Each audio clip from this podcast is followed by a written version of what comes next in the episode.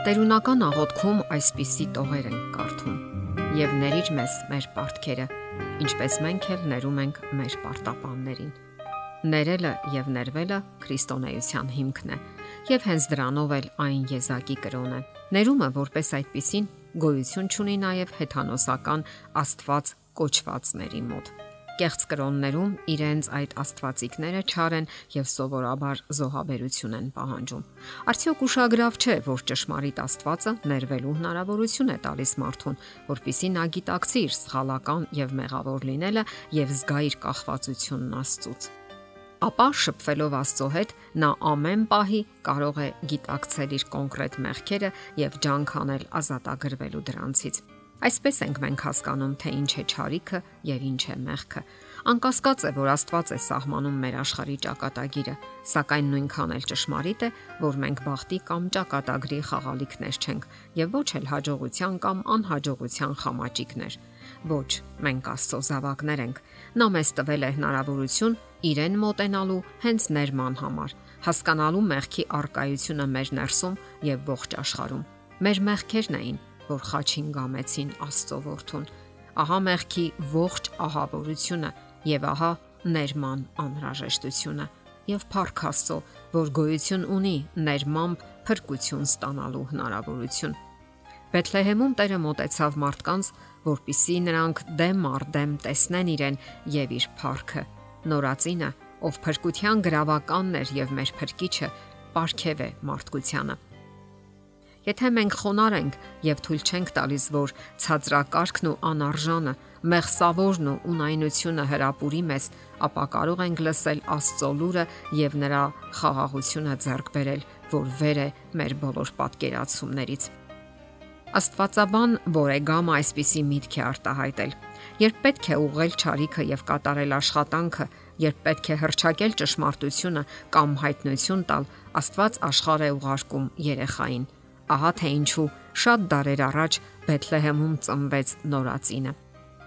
Երբ մեր աշխարհը փրկության կարիք ուներ, Աստված ուղարկեց իր եզակի միածին որդուն, ով միացրեց երկինքն ու երկիրը եւ փրկության հնարավորություն տվեց բոլոր մարդկանց։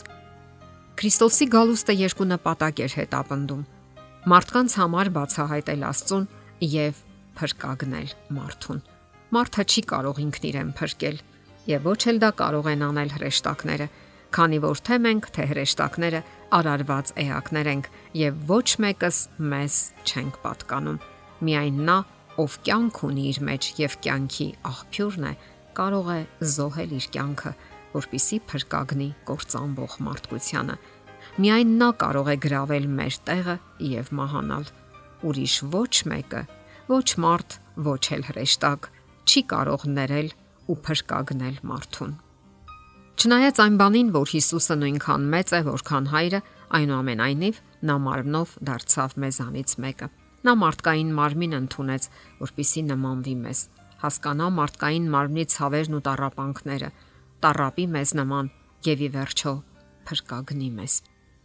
Երբ մենք աշխարհ ենք գալիս, ոչ մեկը չի հարցնում մեր համաձայնությունը եւ ոչ մեկը մեզ հետ խորհրդի չի նստում։ Դեռ ավելին, Մենք ժառանգում ենք մեր ծնողների մեղավոր բնույթը։ Մենք բոլորս ծնվում ենք մեղքի հանդեպ հակվածությամբ, իսկ մեր Տերը իր առաջին իսկ ներշնչումից անմեղ էր։ Այդ մասին հստակ ասվում է Սուրբ գրքում։ Պետրոս Արաքյալը գրում է, որ մեղք չգործեց եւ նենգություն չգտնվեց նրա բերանում։ Ահա այսպիսի զոհ էր պահանջվում մեղքի վարձքը վճարելու համար, անմեղ եւ կատարյալ։ Սուրբ գրքում այդպես էլ ասվում է. Սուրբ, անմեղ, անարատ մեղավորներից ջոկված։ Մենք մարդիկս ծնվում ենք մահկանացու մարմնում եւ մեղքի հանդեպ հակվածությամբ։ Մենք կարիք ունենք ներման։ Մենք կարիք ունենք նաեւ մեկի, ով կարող է փրկել մեզ։ Իսկ Հիսուսը ոչ միայն կարող է, այլև ցանկանում է փրկել մեզ։ Երկրային կյանքում հազարավոր փորձություններ են մեզ հետ ապնդում։ Մենք ընկնում ենք, բարձրանում, ապա հասկանում ենք մեր անզորությունն ու թուլությունը։ Հասկանում ենք, որ առանց Աստծո մեր մարդկային ջանքերը անհույս են։ Եթե մենք նույնիսկ մի պահից սկսած այլևս ոչ մի մեղք չգործենք, դարձյալ ունենք մեկի կարիքը, ով պետք է ների մեր անցած մեղքերը, եւ այդպիսի մեկը Հիսուսն է։ Իր ողջ կյանքի ընթացքում նա ոչ մի անգամ դյուրագրգիռ չեղավ եւ կարիք չունեցավ ներողություն խնդրելու իր որևէ անխոհեմ կամ անզգույշ խոսքի համար։ Նա ոչ մի կեղծ կամ սուտ խոսք չարտաբերեց։ Նա ճշմարտության մարմնավորումն էր։ Աստծո որդին պետք է բոլորովին իր եղբայրներին նմանվի նաև ֆիզիկական առումով, որpիսի մեր տկարությունների հետ կարեկից լինի ամեն բանով փորձված մեր նմանությամբ, բայց առանց մեղքի։ Եվ այնուամենայնիվ նա ոչ մի մեղք չգործեց։ Նա ընդունեց մեր ֆիզիկական կյանքը իր բոլոր թերություններով։ Նա տարապեց քաղցից ու цаրավից։ Նա հոգնում էր եւ կարիք ուներ վերականգնելու իր ուժերը, սնվելու եւ քնելու միջոցով։ Նա կիսեց մեր ճակատագիրը, չնայած կատարյալ Աստծո որդի էր։ Օտարերկրացի, որ ժամանակավոր ժամանել էր իր իսկ արարած երկիր մոլորակը։ Երբ Աստված Քրիստոսին մեղքի զոհ դարձրեց, իրականացվեց ուրիշի մեղքի փրկագնումը։ Գեցսեմանի այգում աշխարի բոլոր մեղքերը դրվեցին նրա վրա, որ իրականություն դառնա Եսայի մարգարեի մարգարեությունը։ Նա մեր ցավերը վեր առավ եւ մեր վշտերը բեռնեց իր վրա։ Մեր խաղաղության պատիժը նրա վրա եղավ։